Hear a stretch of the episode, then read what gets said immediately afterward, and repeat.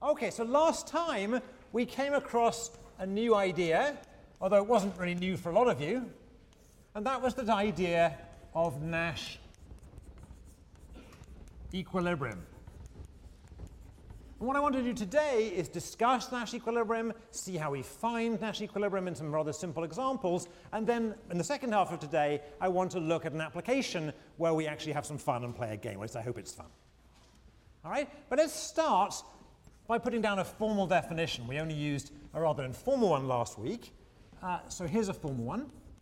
A strategy profile, remember a profile is one strategy for each player, so it's going to be S1 star, S2 star, all the way up to Sn star if there are n players playing the game.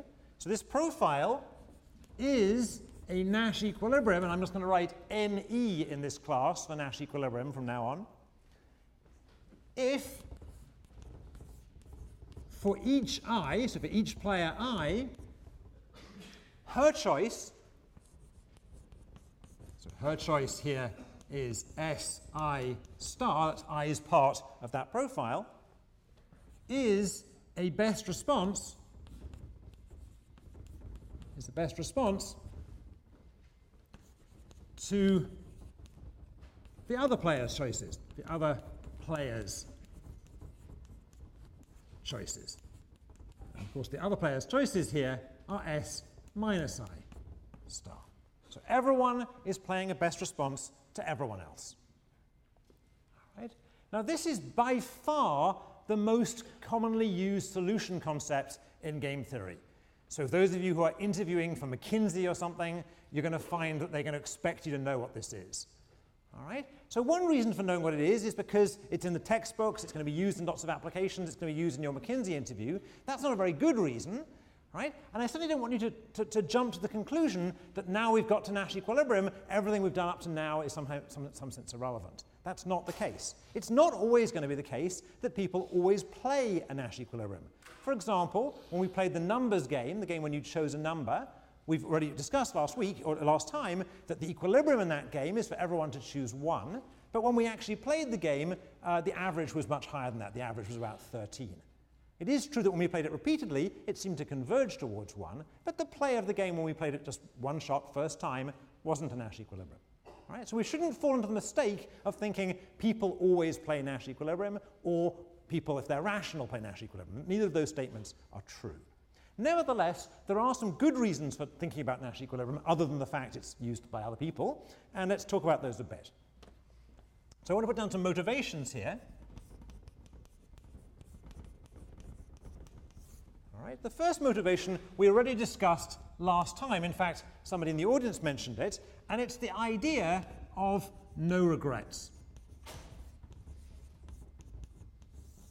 So what is this idea? It says, suppose we're looking at a Nash equilibrium.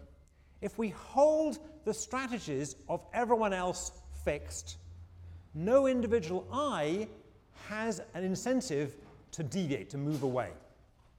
All right, so again, holding everyone else's actions fixed, no individual has any incentive to move away. And let me be a little bit more careful here. No individual has any strict incentive to move away. Right, we'll see that that actually matters. Right? So no individual can do strictly better by moving away. All right? No individual can do strictly strictly better by deviating comma holding everyone else fixed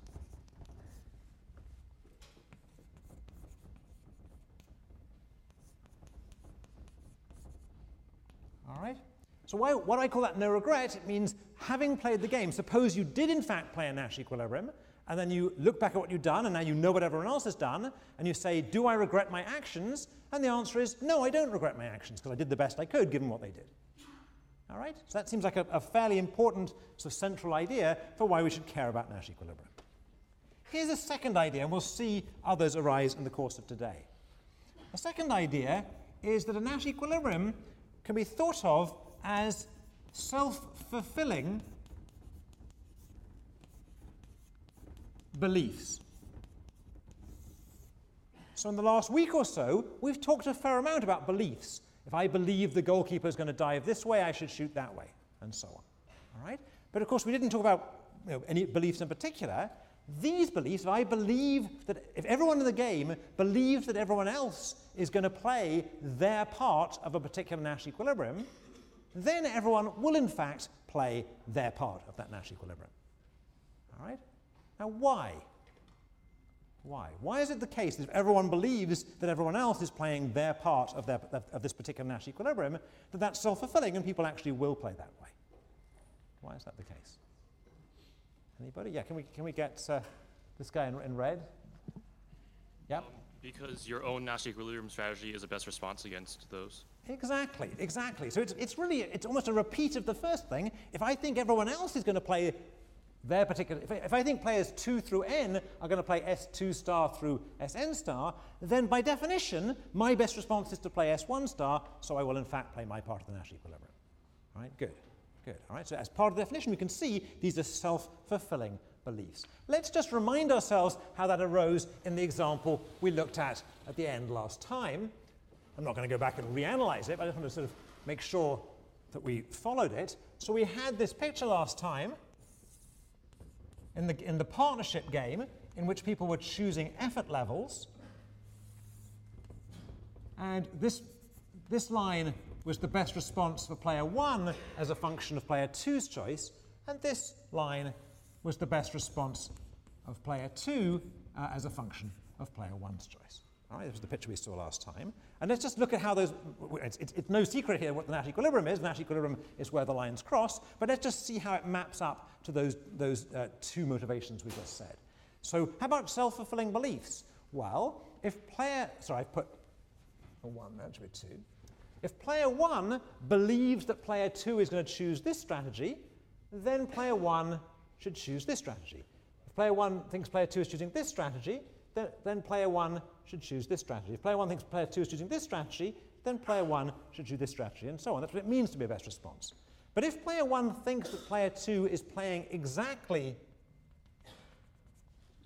her Nash strategy, then player one's best response is to respond by playing his Nash strategy.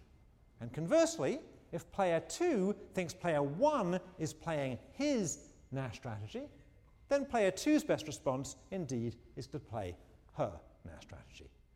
All right, so you can see that's a self-fulfilling belief. If both people think that's what's going to happen, that is indeed what's going to happen.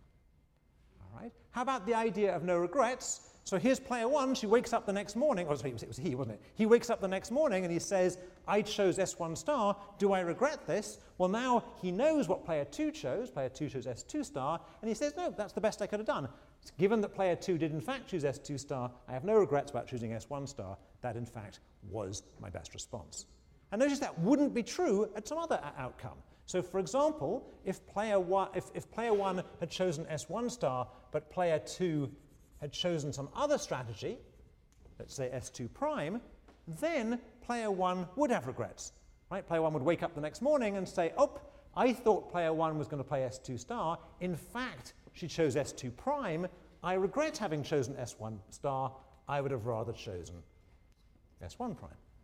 Right? So only at the Nash equilibrium are there no regrets. Right? Everyone okay with that? This is just revisiting really what we did last time and underlining these points. All right.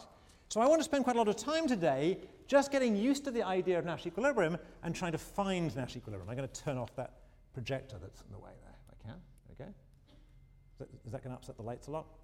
All right. So, okay. So uh, what I want to do is I want to look at some very simple games with a small number of players to start with and a small number of strategies, and I want us to get used to how we would find the Nash equilibria in those simple games. Okay? We'll start slowly, and then we'll get a little faster. Okay, so let's start with this game. Very simple game with two players. Each player has three strategies, and I'm not going to motivate this game, it's just some random game.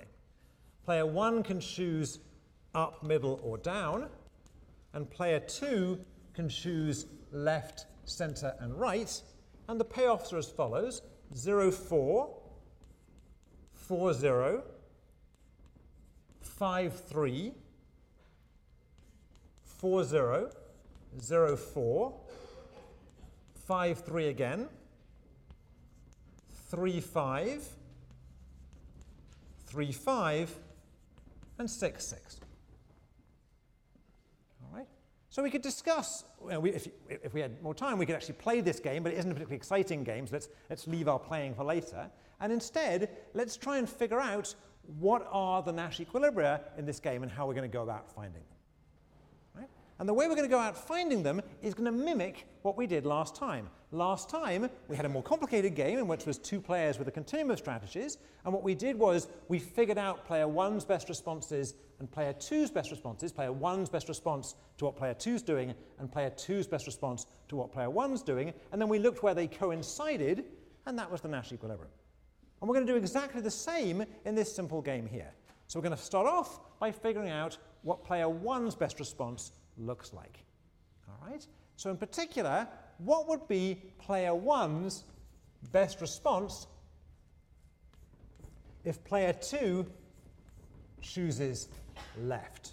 What would be player one's best response if player two chooses left? Let's get the mics up so I can sort of uh, uh, um, challenge people.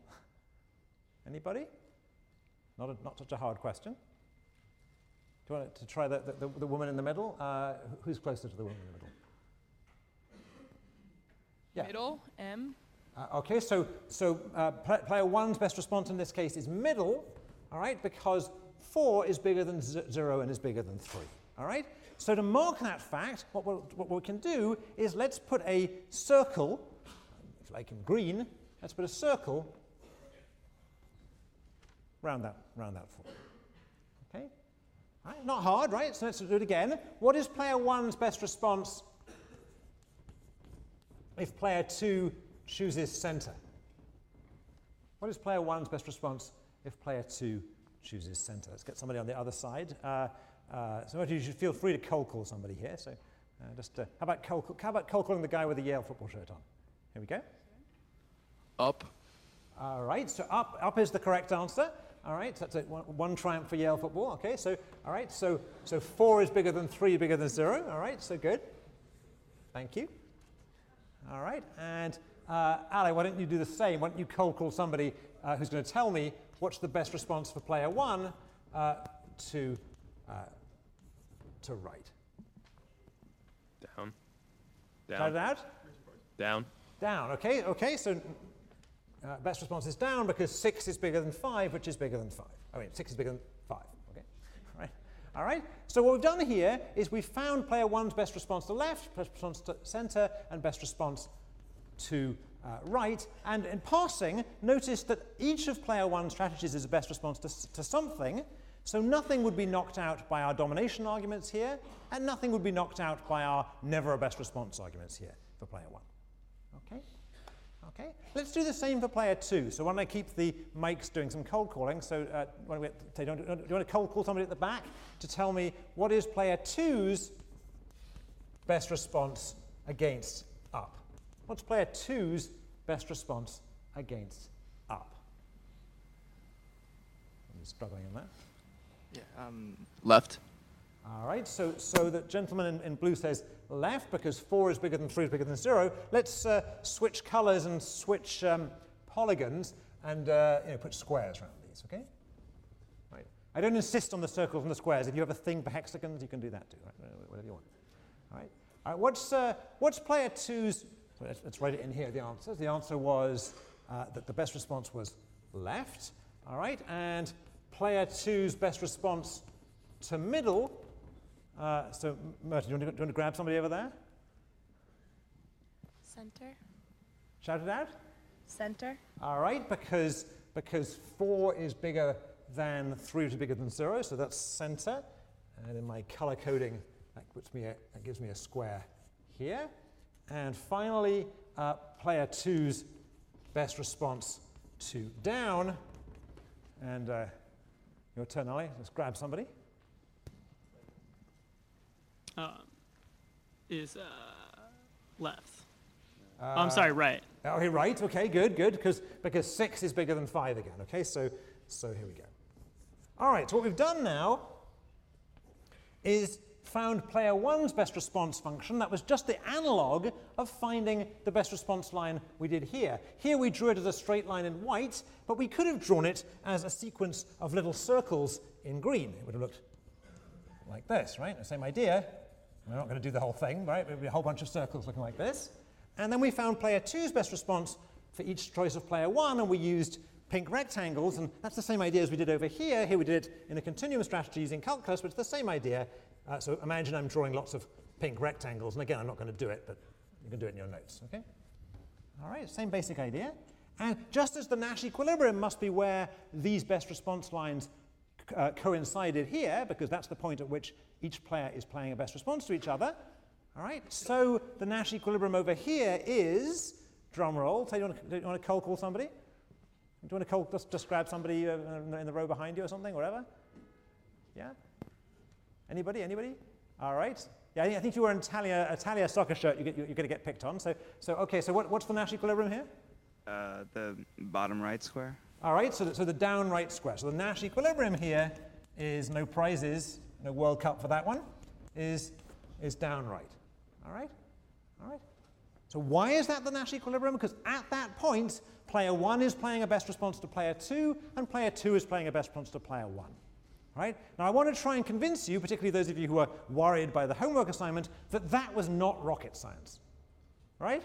right? It's not hard to find Nash equilibrium in games. All right? What didn't take us very long, and we went pretty slow, actually. All right. So let's look at another example. Oh, before I uh, do, notice that in the, before I leave this game, let's make, make one other remark. Notice that in this game that uh, each strategy of player one is a best response to something, and each strategy of player two is a best response to something. So had we used the methods of the earlier on in the class, that's to say deleting dominated strategies or deleting strategies that are never a best response, we'd have got nowhere in this game. All right? Right? So Nash equilibrium has got us a little further in narrowing down our predictions. But it, we also learned something from that. We argued last time and in the, in, in the last few weeks that rationality, or even mutual knowledge of rationality, or even common knowledge of rationality, couldn't really get us much further than deleting dominated strategies, or if you like, deleting strategies that are never best responses. All right? So here we've concluded that the Nash equilibrium of this game is downright, a very particular prediction. But notice, a, a perfectly rational player could here could choose middle. The reason they could choose middle, player one could choose middle, is, is, could be that if they say rationally they should choose middle because they think player two is choosing left. And they say, and you say, well, why would you think player two is going to choose left? And player one can say, I think player two is going to choose left because player two thinks I'm going to play up. And then you say, but how could player two possibly think that you're going to play up? And player one would say, I think player two thinks I'm going to play up because player two thinks that I think that he's going to play center.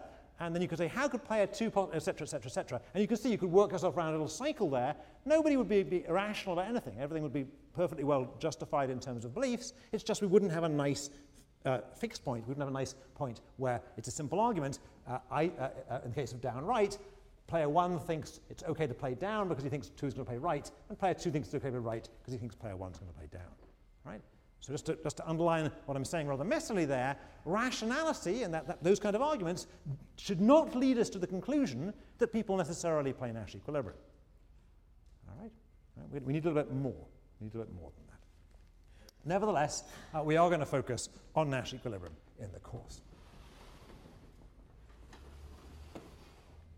All right, let's have a look at another example.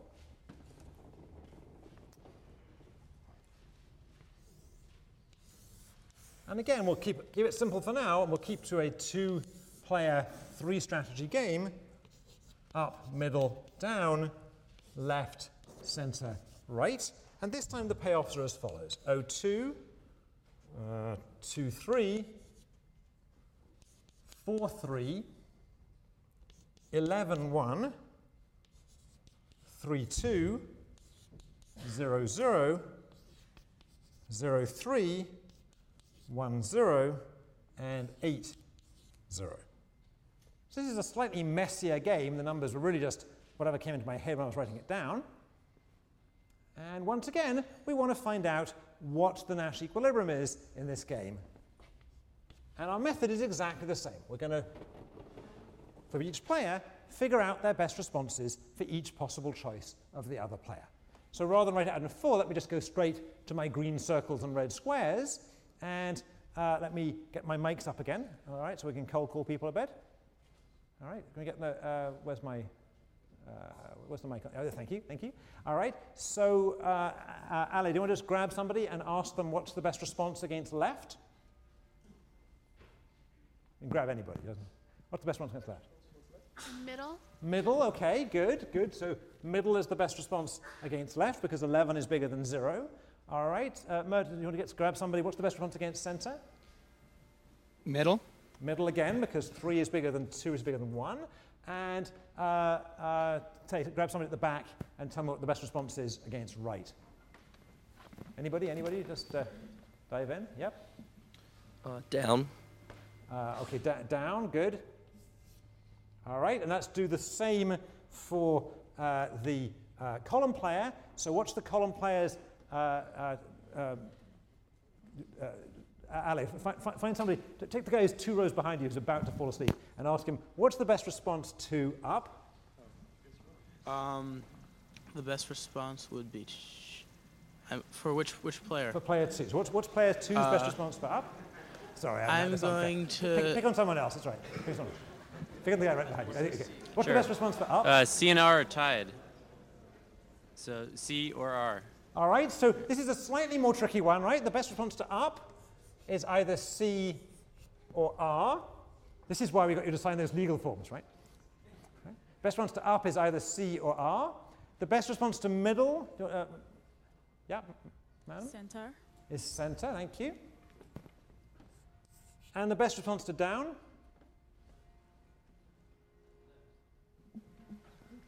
Left. All right, so the best response to, to down is, is left. And here again, it didn't take us very long. We're getting quicker at this. The Nash equilibrium in this case is the Nash equilibrium. Let's go back to the guy who is asleep and uh, give him an easier question this time. So the Nash equilibrium in this case is Nash equilibrium would be uh, the three-two combination. the, exactly okay. So the, the, the, the middle the middle center. All right. And notice this is a Nash equilibrium. Why is it a Nash equilibrium? Because each player is playing a best response to each other. Right. If I'm player one and I think that player two is playing center, I should play middle. If I'm player two, I think player one is playing middle, I should play center. If, in fact, we play this way, neither person has any regrets. Notice they didn't do particularly well in this game. In particular, player one would have liked to get this 11 and this 8, right? But they don't regret their action because given that player two played center, the best they could have got was 3, which they got by playing middle. Notice in passing in this game, notice in passing that best responses needn't be unique. Right? Sometimes there can be a tie in your best response. Okay, that can happen. All right, so what have we seen? We've seen how to find Nash equilibrium, and clearly it's very closely related to the idea of best response, which is an idea we've been developing over the last week or so. All right, but let's go back earlier in the course and ask how does it relate to the idea of dominance? Right, we really, we, this is really our third concept in this course. Right, we had a concept about dominance, we had a concept about best response, and now we're at Nash equilibrium. It's, I think, obvious how it relates to best response. It's when best responses coincide. How about how it relates to dominance?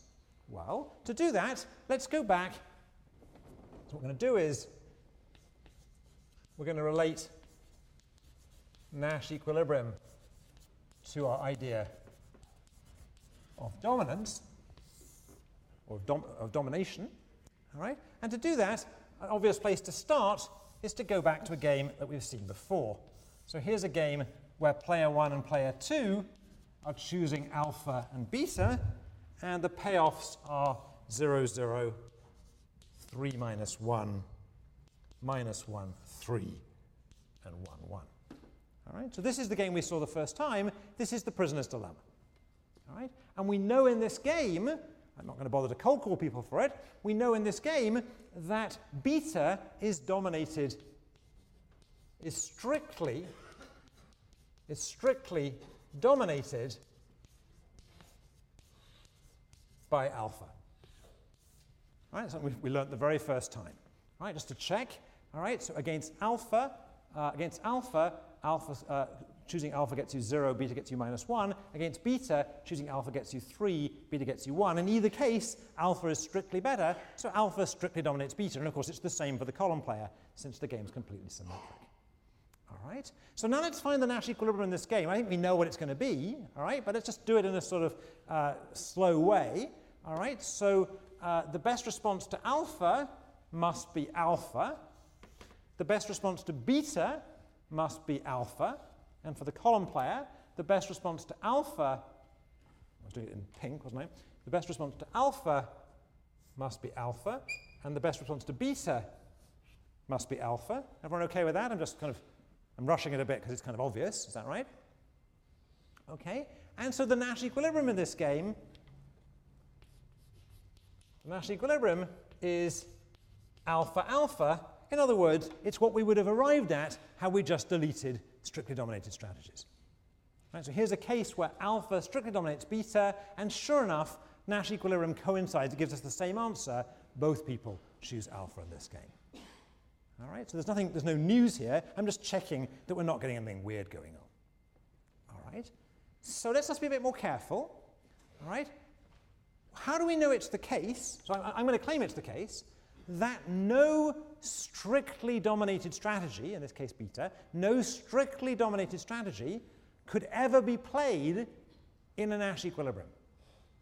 So I, you know, I claim that's a good thing, right? Because we want, we want these ideas to coincide. I claim that no strictly dominated strategy could ever be played in a Nash equilibrium. Why is that the case? Yeah, there's a, there's a, a guy up here, yeah? A strictly dominated strategy isn't the best response to anything, so Good. it couldn't be the best response to to the nat to their playing the Nash equilibrium. Good, very good. So a strictly dominated strategy is never a best response to anything. In particular, the thing that dominates it always does better.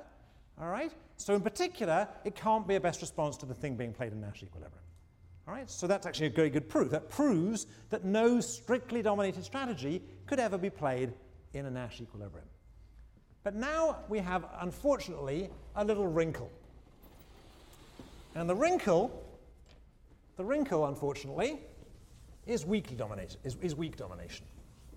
So we've argued, in fact, it was fairly easy to argue, that no strictly dominated strategy is ever going to reappear annoyingly in a Nash equilibrium. But unfortunately, the same is not true about weakly dominated strategies. And in some sense, you had a foreshadowing of this problem a little bit on the homework assignment, where you saw one of the pro problems, I think it was the second problem on the homework assignment, that deleting weakly dominated strategies can lead you to do things that might make you feel a little bit uneasy. All right, so weak domination, weak domination is really not such a secure notion as strict domination, and we'll see here a trivial example of that uh, in a game. So here's a trivial example, not an interesting example, but just makes the point. So here's a two by two game. Player one can choose up or down, and player two can choose left or right. And the payoffs are really trivial. 1, 1, 0, 0, 0, 0, 0, 0. All right? So let's figure out what the Nash equilibrium is in this game, and I'm, I'm not going to bother cold calling because it's, it's too easy.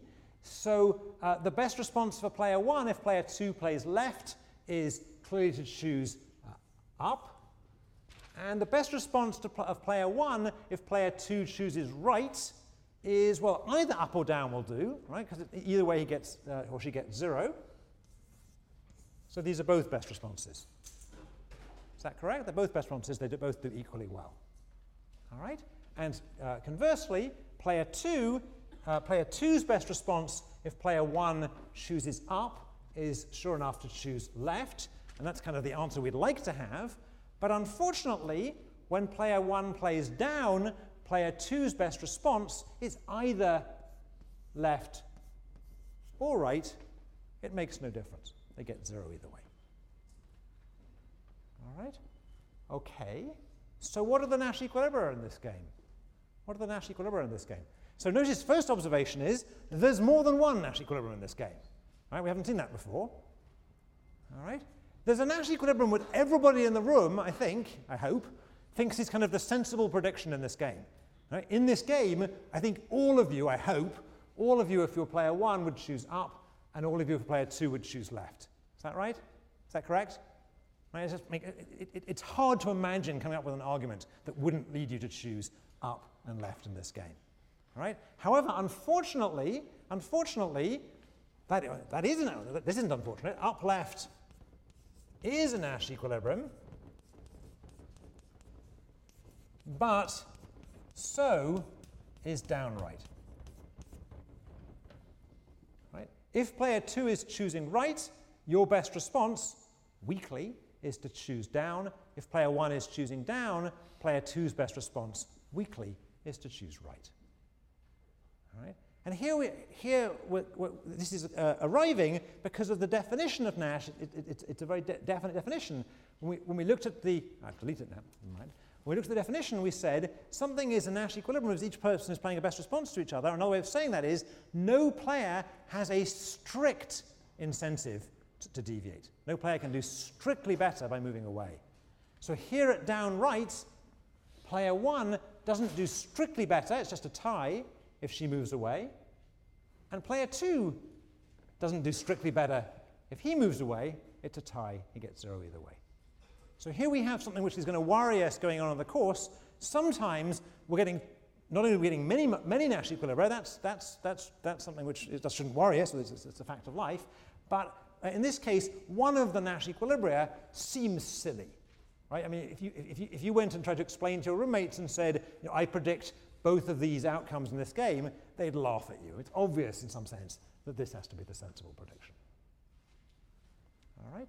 So just a sort of worrying note uh, before we move on. Okay, so this was pretty formal and kind of uh, not very exciting so far. So let's try and uh, move on to something a little bit more fun. Okay, so what what I want to do now is I want to look at a different game. Again, we're going to try and find Nash equilibria in this game, but we're going to do more than that. We're going to talk about the game a bit. And a feature of this game, which is uh, to, to distinguish it from what we've done so far, is the game we're about to look at involves many players, or, although each player only has a few strategies. So what I want to do is I want to convince you how to find, I want to, to discuss how to find Nash equilibria in a game which, unlike these games, doesn't just have two players, it has many players, but fortunately not many strategies per player. All right? So let me use this board.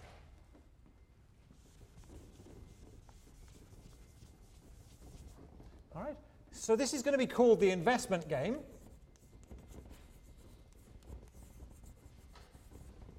And we're going to play this game, although not for real.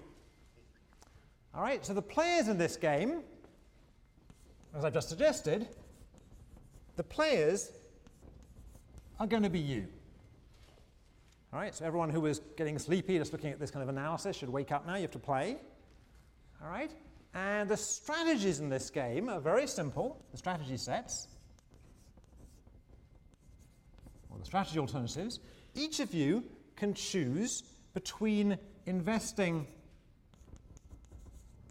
nothing in a class project, zero, or invest $10. All right? So I'm sometimes going to refer to investing nothing as not investing. Is that okay? Right? It seems like a natural thing. So, uh, so you're either going to invest $10 or nothing, i.e., you're not going to invest. All right, so that's the players, and those are the strategies. So as usual, we're missing something. What we're missing are the payoffs. Right, so here are the payoffs. So the payoffs are as follows. Uh, if you don't invest, if you do not invest, i.e. invest nothing, then your payoff is zero. Right? So nothing ventured, nothing gained. Right? Natural thing. Right? But if you do invest, so if you invest $10, remember each of you is going to be investing $10, then your individual payoffs are as follows.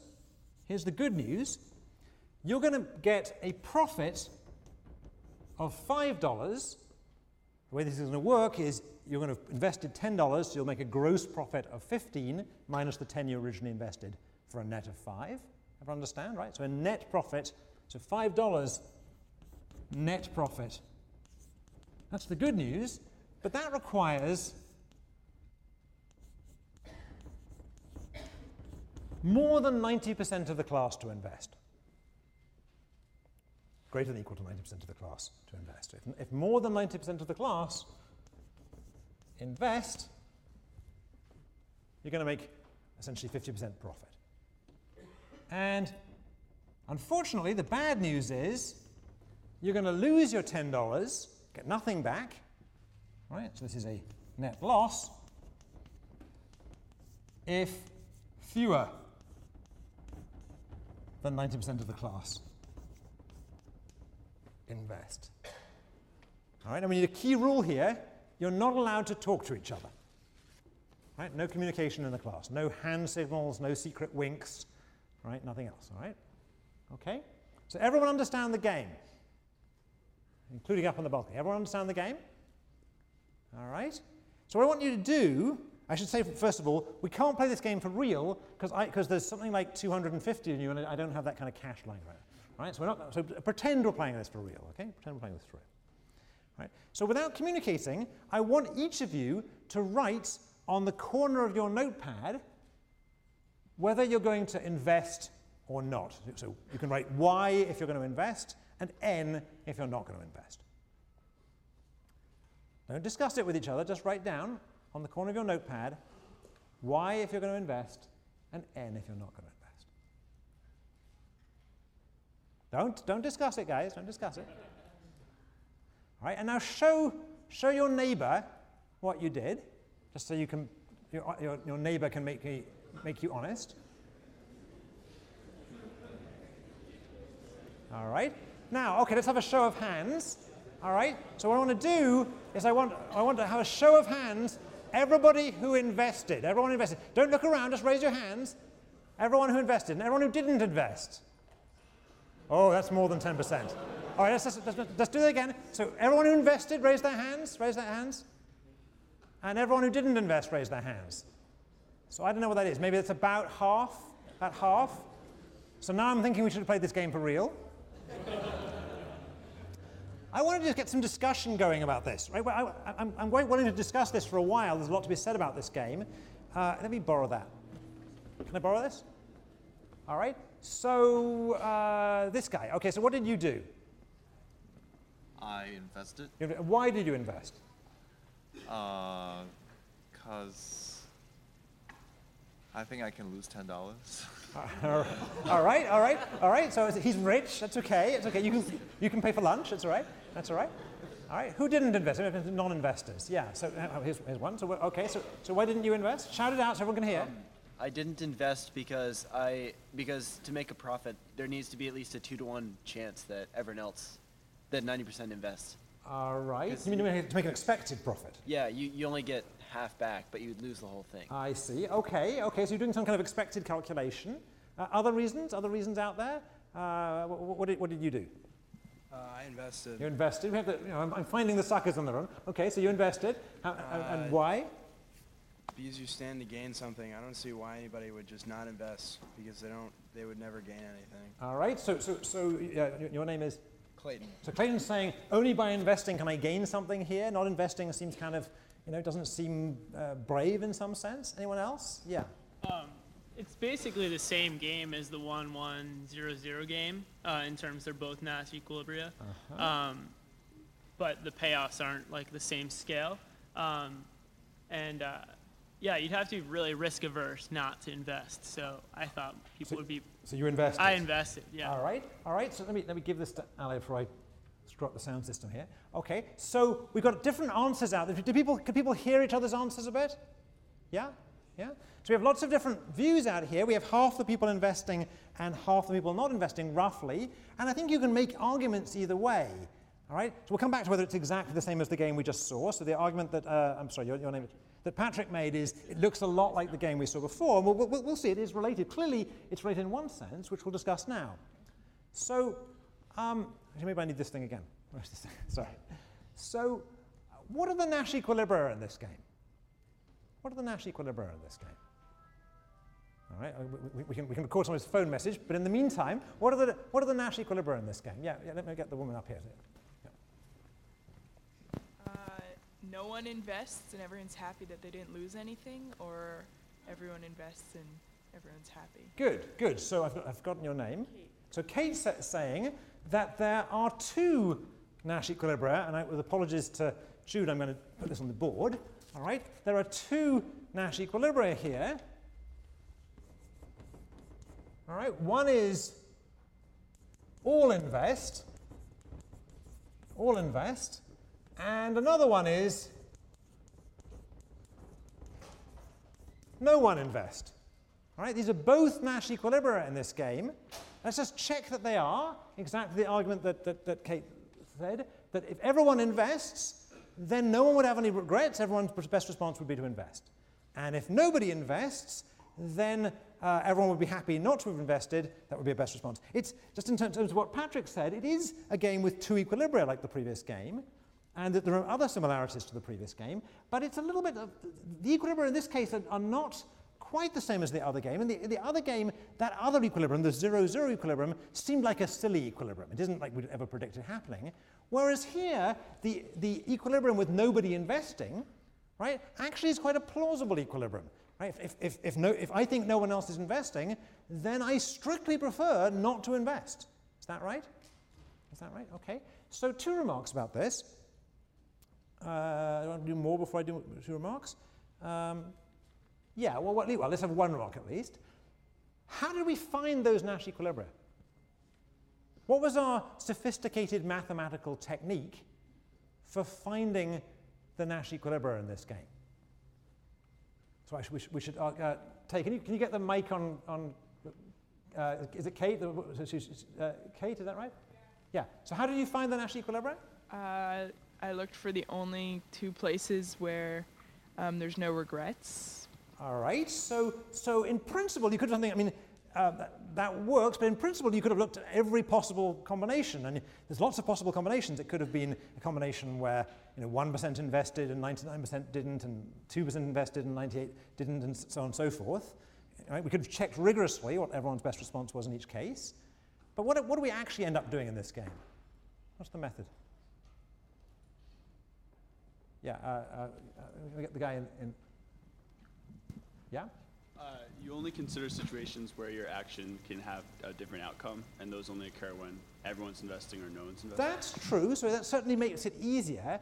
I claim, however, I mean, you're, being, you're both of you being uh, more rigorous and more mathematical than I'm tempted to be here. I think the easy method here, uh, the easy sophisticated math here, is to, is to guess. All right? My guess is the easy thing to do is just to guess what's likely to be in equilibrium here, and then what? And then check. All right? So a good method here in these games is to guess and check. And guess and check is really not a bad way to try and find Nash equilibria. The reason it's not a bad way is because checking is fairly easy. Right? Guessing is hard. You might miss something. There might be a Nash equilibrium hidden under a stone somewhere. Oh, no, it's not a stone. In America, it's a rock. It's hidden under a rock somewhere. All right? All right? But checking that something that you some, some putative equilibrium, some candidate equilibrium, checking whether it is an equilibrium is easy because all you have to do is check that nobody wants to move away everyone wants to deviate. Right? So I think in, in practice, that's what you're going to end up doing in this game. And it turns out to be very easy to guess and check, which is why you were able to find it. Right? So guess and check is a very useful method in these games where there are lots and lots of players, but not many strategies per player. It works pretty well. All right. Okay. Now, we've got this game up on the board. I want to spend a while discussing it because it's kind of important. So what I want to do now is I want to remind ourselves what happened just now. So what happened just now? Uh, can, we, can we raise the yeses again? The invest again? And raise the not investors, not invest? And I want to remind you guys you all owe me 10 bucks, all right? All right? And what I want to do is I want to play it again. Right? No communication. Write down again on the corner of your notepad what you're going to do. Don't communicate. Don't communicate, you guys. All right? Show your neighbor. All right, and now we're going to poll again. So, uh, ready? Without, without cheating, without looking around you, if you invested, all right, let, let, uh, let, let Jude get a good view of you. If you invested, raise your hand now. and if you didn't invest, if you didn't invest, okay, okay. All right, let's, let's, let's, can I look at the investors again? Let's raise your hands, honestly. All right, we've got a few investors still. So these guys really owe me money now. That's good. All right, all right, let's do it again. All right, third time. Third time. Hang on a second. Hang on a second. So third time, write that. Write down. And pretend this is real cash. All right. Now, if you invested the third time, raise your hand. All right, we got. All right. There's a few suckers born every day, but basically. All right. So where are we heading here? Where are we heading pretty rapidly? Right? We're heading towards an equilibrium. Right? Just let's make sure we let's confirm that. So everyone who didn't invest that third time, raise your hands. Right? That's pretty close. That show of hands is pretty close to a Nash equilibrium strategy. Is that right? Is that right? So here's an example of a third reason, something we already mentioned last time, but a third reason why we might be interested in Nash equilibria. There are certain circumstances in which play converges in a natural sense, not in a formal sense, but in a natural sense, to an equilibrium. Right? And we were, with the exception of a few dogged people who want to pay for my lunch, almost everyone else was converging to an equilibrium there. All right? So play converged fairly rapidly to the Nash equilibrium. All right? What we discussed, there were two Nash equilibria in this game. Uh, is one of these Nash equilibria, ignoring me for a second, is one of these Nash equilibria better than the other? Yeah, clearly the, the everyone investing Nash equilibrium is the better one. Is that right? Everyone agree? Everyone investing is a better Nash equilibrium for everyone in the class than everyone not investing. Is that correct? Is that correct? Nevertheless, where we were converging, in this case, was what? Where we were converging was the bad equilibrium. Right? We were converging rapidly to a very bad equilibrium, an equilibrium which, which no one gets anything, in which all that money is left on the table. Right? So how can that be? How do we converge to this bad equilibrium? To be a bit more formal, the bad equilibrium, the no-invest equilibrium here, is Pareto dominated by the good equilibrium. Everybody is strictly better off at the good equilibrium than at the bad equilibrium. It Pareto dominates, right? To use an expression that you probably learned in 150 or 115. All right? Nevertheless, we're going to the bad one. We're heading to the bad equilibrium. Why did we end up going to the bad equilibrium rather than the good equilibrium? Yeah, uh, can, can, we get the guy in, in, the, in gray? Yeah? Well, it was a it was a bit of a bear market for investors, wasn't it? Just now, you mean it? All right. It's okay. So say what you mean a bit more. So yeah, that's good. So say a bit more. Um, so it seemed like it seemed like people people didn't have a lot of confidence that um, that other people were, were going to invest, and so it became a, a successively um, less desirable option to All right. invest. All right. So so one way of saying that was when we started out, we were roughly even, roughly half half, but that was already bad for the people who invested. All right, and then, so, so we, we started out at half half, which was below that critical threshold of 90%. Is that right? And from then on in, we just tumble down. All right? So one way to say this, and uh, one way to think about that, is it may matter, in this case, where we started. Right? Suppose the first time we played the game in this class this morning, suppose that 93% of the class had invested. In which case, those 93% would all have made money. Right? Now, I, my guess is, I can't prove this, my guess is we might have converged the other way and converged up to the good equilibrium. Does that make sense? Yeah?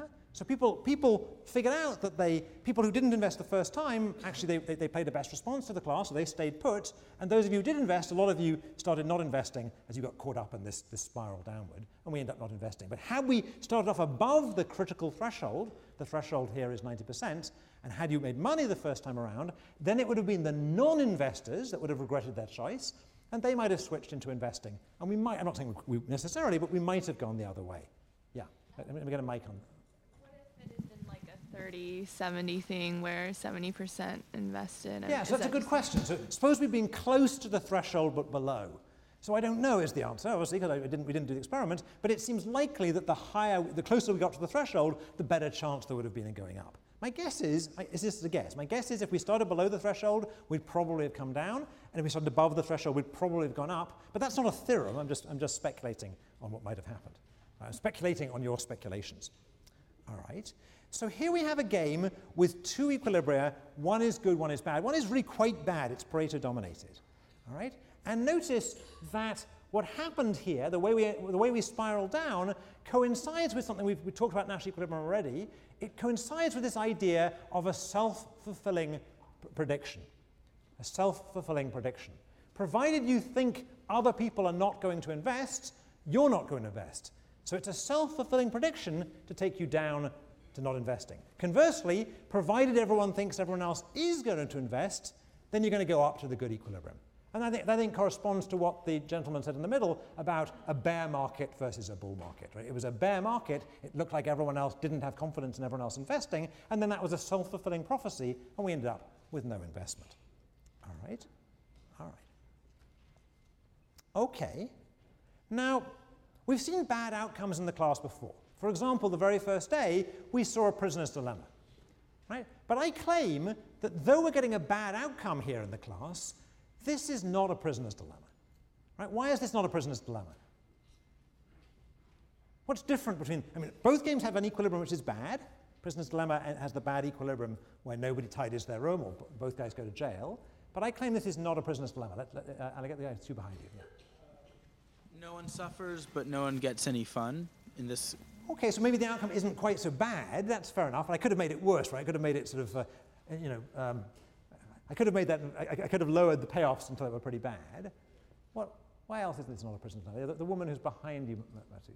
Because there's no strictly dominant strategy. Good, good. So in prisoner's dilemma, playing alpha was always a best response. What led us to the bad outcome in prisoner's dilemma was that alpha, the, the, uh, uh, the defect strategy, the, the, the non-cooperative strategy, the not helping tidy your room strategy, was always the best thing to do. Here, in some sense, the good thing, the moral thing in some sense, is to invest. But it's not the case that not investing dominates investing. In fact, if other people invest in the room, you want to invest. Is that right? Right? So this is, this is, a, this is a social problem, but it's not a social problem of the form of a prisoner's dilemma. All right? So what kind of problem is this? What kind of social problem is this? The guy in front of you. Uh, perhaps it's one of uh, cooperation. It's one of, okay, so it's, it, it, would help if people cooperated here, but I'm looking for a different term. A term that came up the first day. Coordination. This is a coordination game.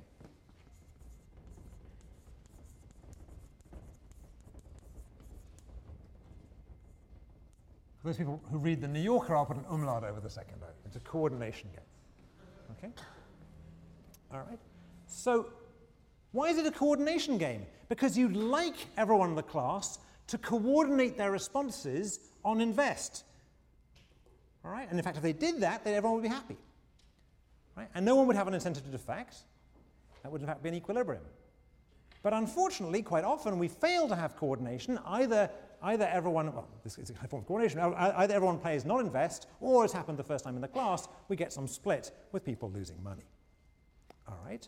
So I claim that actually this is not a rare thing in society at all. There are lots of coordination problems in society. There are lots of things that look like coordination games, and often in coordination games, bad outcomes result. And I want to spend most of the rest of today talking about that because I think it's important right? Whether you're, whether you're an economist or whatever. So let's talk about it a bit. What else has the structure of a coordination game and therefore can have the outcome that people can be uncoordinated or can coordinate in the wrong place and you end up in a bad equilibrium? What else, has, what else looks like that? Let's, let's collect some ideas here. I've got, no, I've got a hand way at the back. Uh, can, you, can you get the guy who's just way, way, way at the back, right up against the... Yes, there you go. Great, thank you.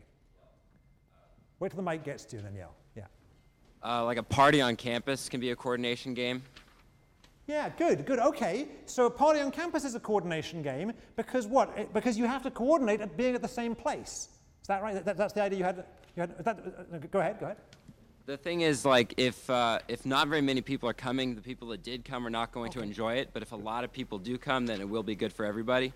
Good, good, good. Okay, that's, that, that, that's good, good. So that's another way in which, there's two ways in which a party can be a, can be a coordination problem. One is the problem that people don't show up, it's a lousy party, so you don't want to show up. Conversely, if everyone's showing up, it's great, it's a lot of fun, it's the place to be, and everyone wants to show up. And second, so there's two equilibria there, showing up and everyone not showing up or everyone showing up. And uh, similar idea, uh, the location of parties, which is what I thought you were driving at, but it's a similar idea, can, can occur. So it used to be the case in New Haven uh, that there were different, actually there aren't many anymore, but there used to be different bars around campus, none of which you're allowed to go to, so you don't know about. But anyway, lots of different bars around campus, and there's a coordination game where people coordinate on Friday night, or to be more honest, for graduate students, typically Thursday night. All right? All right, so it used to be the case that one of those bars downtown was where the drama school people coordinated, and another one was where the economists uh, coordinated, and it was pretty good equilibrium that they didn't coordinate at the same place. All right? All right? So one of the things you have to learn when you go to a new town is where is the meeting point for, for, for the kind of party I want to go to? And again, that, that, you can have a failure of coordination, everyone's wandering around the town getting mugged. All right? All right? What other things look like coordination problems like that? So again, way back in the corner there, uh, there's somebody right behind you. There you go. You have to really shout now. Um, maybe warring parties in a civil war or signing a treaty. Okay, that could be. So I'm, I'm, that could be a coordination problem. It has a, it has a feeling of being a bit prisoner's dilemma-ish. In some sense, in some sense, my disarming, uh, my putting down my arms before you putting down your arms, that kind of thing. So it could be a coordination problem, but it, it has a little bit of a flavour of both. Y- Go ahead, go, go ahead if you want. Okay, okay, okay, okay, okay. Other, other examples. There's a, there's a guy uh, there. Wait, wait, while you're there, why don't you get the guy behind you? Uh, there on the get by the door. There you go. Great. Uh, at a sports arena, people deciding whether or not they want to start a chant for whatever team. Yeah, okay, okay. I'm not quite sure which is the good outcome or the bad outcome. So there's this thing called the wave. There's this thing called the wave that Americans insist on doing, and I guess they think that's the good outcome. all right, all right. Other things, other things. Yeah, there's a. Uh, wait, wait till I get to see. Yeah, good. Battle of the Sexes. Let's come back to that one. Uh, let's hold that thought and we'll come back to it next time. You're right, that's a good that's a coordination one, but let's, let's come back to it next time. All right, and anything else? Anything else? Let me try and, let me try and uh, expand on some of these meeting place ideas. We talked about pubs to meet at or parties to meet at, but think about online sites. Online sites which are chat sites or dating sites or whatever, right? Those, are, uh, those online sites uh, uh, clearly have the same feature of a party. Right? You want people to coordinate on the, on the same site. All right? All right? Let me give some other, what about some other economic ideas? What about, what about some other ideas from economics? What else has that kind of externality, like a, like a meeting place? Uh, yeah, yeah, I can, get, can we get him? Uh, Patrick? Yeah? Um, I mean, it's excluding some people, but things like newspapers or something, like we want might want only one, like global news site All right, source. so, so that, that's an interesting thought because it can go both ways. It could be a bad thing only to have one newspaper for obvious reasons, but in terms of having a good conversation about what was in the newspaper yesterday around the, around the uh, uh, you know, over lunch, it helps everyone's read the same thing. And certainly there's a bandwagon effect to this with TV shows. If everybody in America watches the same TV show, which apparently is American Idol these days, then uh, you can all talk about it over lunch. Notice that's a really horrible place to coordinate. There are similar examples to the American Idol example. When I was growing up in England, uh, uh, again, I'm going to reveal my age, uh, everybody decided that it, to be an in person in England, you had to wear flared trousers. Right? right? This was, and, and, and so to be in, you had to wear flared trousers. This is a horrible coordination problem, right? right? So for people who don't believe that could ever have happened in England, you could ever have these sort of fashion goods that you end up at a horrible equilibrium at the wrong place, you don't believe that could ever happen, think about the entirety of the Midwest. All right? I, I didn't say that. We're, we're going to cut that off of the film later. All right? What else is like this? What else is like this? I'm getting a few ideas out. Let's, let's- let's get this gentleman here. The establishment of monopolies, like say, like because uh, like a lot of people use Microsoft, say then then everything is compatible with Microsoft, so more people want to use it. Good. So, that, so uh, I've forgotten your name. So, Stephen. So Stephen's pointing out that certain software uh, can, can act this way by being a network good. The more people who use Microsoft uh, and Microsoft programs, the bigger the advantage to me using Microsoft. All right, and therefore, because I can exchange programs, I can exchange uh, uh, files if I'm working with my co-authors and so on. And so you can have different equilibria coordinating on different software. And again, you could end up at the wrong one. I think a lot of people would argue, but I'm going to stay neutral on this. A lot of people would argue that Microsoft wasn't necessarily the best place for the world to end up. All right? There are other technological network goods like this. These are called network externalities. An example here would be high definition television. Right? You want to have one technological standard that everyone agrees on for things like high definition televisions, because then everyone can produce uh, TV to that standard and, and uh, goods that go along with that st- uh, standard. And of course, it matter, uh, each, each company who's producing a TV and has a standard in mind would like theirs to be chosen as the standard. And again, you could end up at the wrong place. You could end up at a bad equilibrium there. All right? Uh, how about political bandwagons? Right? In politics, particularly in primaries, there may be an advantage uh, on, the, on, the, Democratic side or on the Republican side in having you all vote for the same candidate in the primary so they get this big boost and it doesn't seem like your party's split and so on. Right? And that could end up, and again, I'm going to remain neutral on this, it just could end up with the wrong candidate winning. Right? There's a political bandwagon effect. The person who wins New Hampshire and Iowa tends then to win everything. All right? All right? So that's another example. Any other uh, economic examples? Uh, yeah, there's, there's uh, can, we get, can we get this guy in here? Listing on a, a stock exchange? Yeah, okay, so, so in, particular, in particular, which stock exchange to list on, right? So, so there's, there's a huge advantage in having lots of stocks on the same uh, stock exchange. There are shared fixed costs. There's also liquidity issues, all right, and, and, and lots of issues that, uh, uh, of that form, mostly, mostly the form of fixed costs. So there's a, a tendency to end up with one stock exchange. We're not there yet, but we do seem to be going that way quite rapidly. Right? The problem, of course, being that might not be the best stock exchange, or it might give that stock exchange monopoly power. Let me give one more, let me throw out one more example. What about bank runs? What's a bank run? What's a bank run? Somebody? Uh, uh, yeah, yeah, can we get, get, this guy? What's a bank run? Uh, it's when. Shout uh, out, shout out, yeah. When, uh, oh, sorry. When the, pu- when the public uh, loses confidence in um, th- this, their security uh, of, of their money in banks, then they rush to, to withdraw the deposits. Good, good. So you imagine a bank as a natural case where there's two equilibria. There's a good equilibrium, everyone has confidence in the bank, everyone leaves their deposits in the bank, the bank uh, is then able to lend some of that money out and earn a higher rate of interest on it. The bank doesn't want to keep all, those, all that money locked up in the vault, it wants to be able to uh, lend it out uh, to, to, lenders who can pay interest. Right? That's, a good, that's a good equilibrium for everybody. However, if people lose confidence in the bank and start drawing their deposits out, then the bank hasn't got enough ca cash in its vault to cover those deposits, and the bank goes under. All right? Now, I used to say at this point in the class, none of you will ever have seen a bank run because they stopped happening in America more or less around 19, in the mid 30s. There were lots and lots of bank runs in America before the 1930s, but since uh, federal deposit insurance came in, there's far fewer.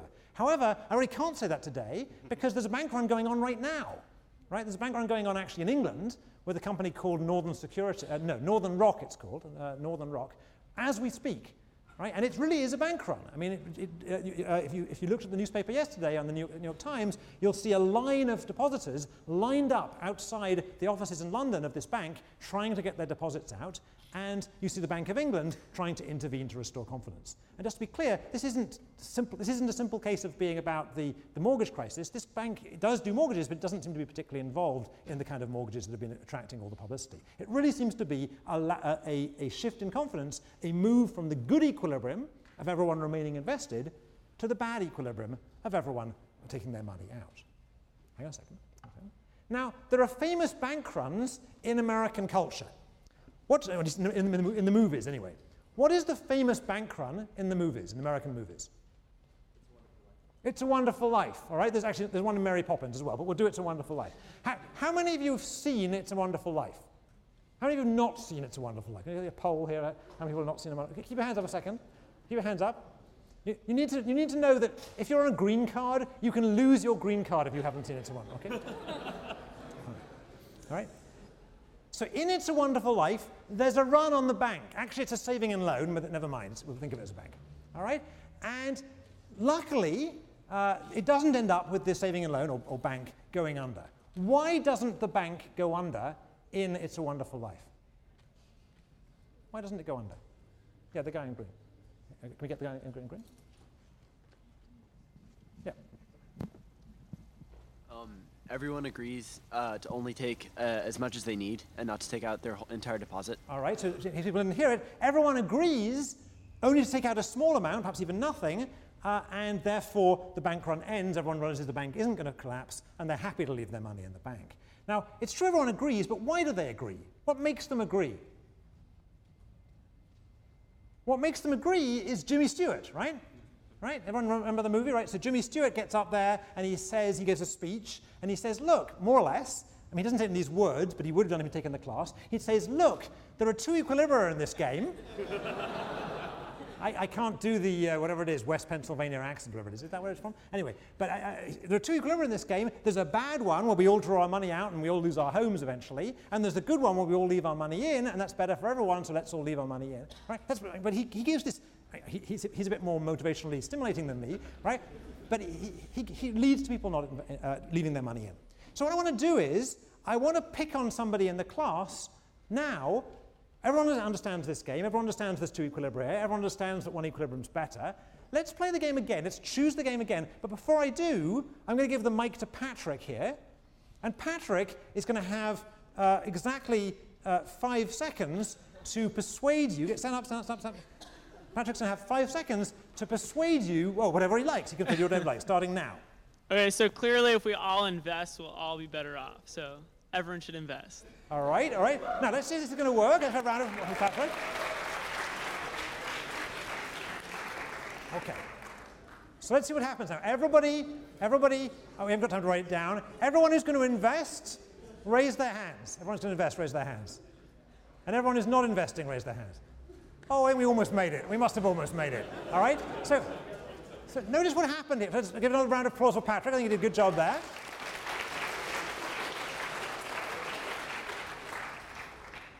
But there's a lesson here. Right? The lesson here is the game didn't change. It's the same game that we've played three times already. This was the fourth time we played it. We had a totally different response in playing this time, right? Right? Almost all of you, the vast majority of you, perhaps even 90% of you, invested this time. Right? And you did so in response to Patrick, but Patrick wasn't putting any money down, he wasn't bribing you, he wasn't writing a contract with you, he wasn't threatening to break your legs, he just was pointing out it's a good idea. Right? Now remember the prisoner's dilemma. In the prisoner's dilemma, if Patrick, Patrick could have got up in the prisoner's dilemma and given the same speech and said, look, guys, we're all better off if we choose beta in the prisoner's dilemma than if we choose alpha. Right? Roughly the same speech. And what would you have done in the prisoner's dilemma? You'd have all chosen alpha anyway.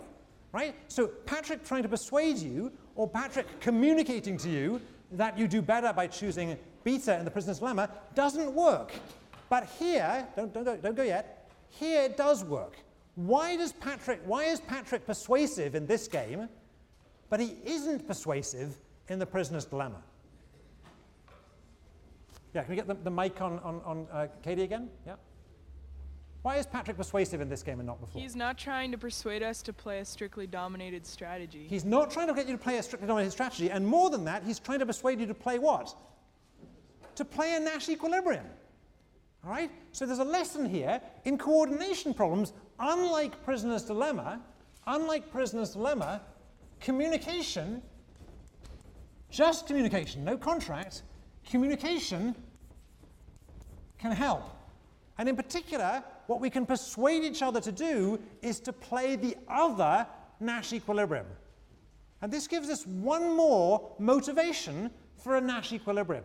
In a prisoner's dilemma, to get out of it, we needed a contract. We needed side payments. We needed to change the payoffs of the game.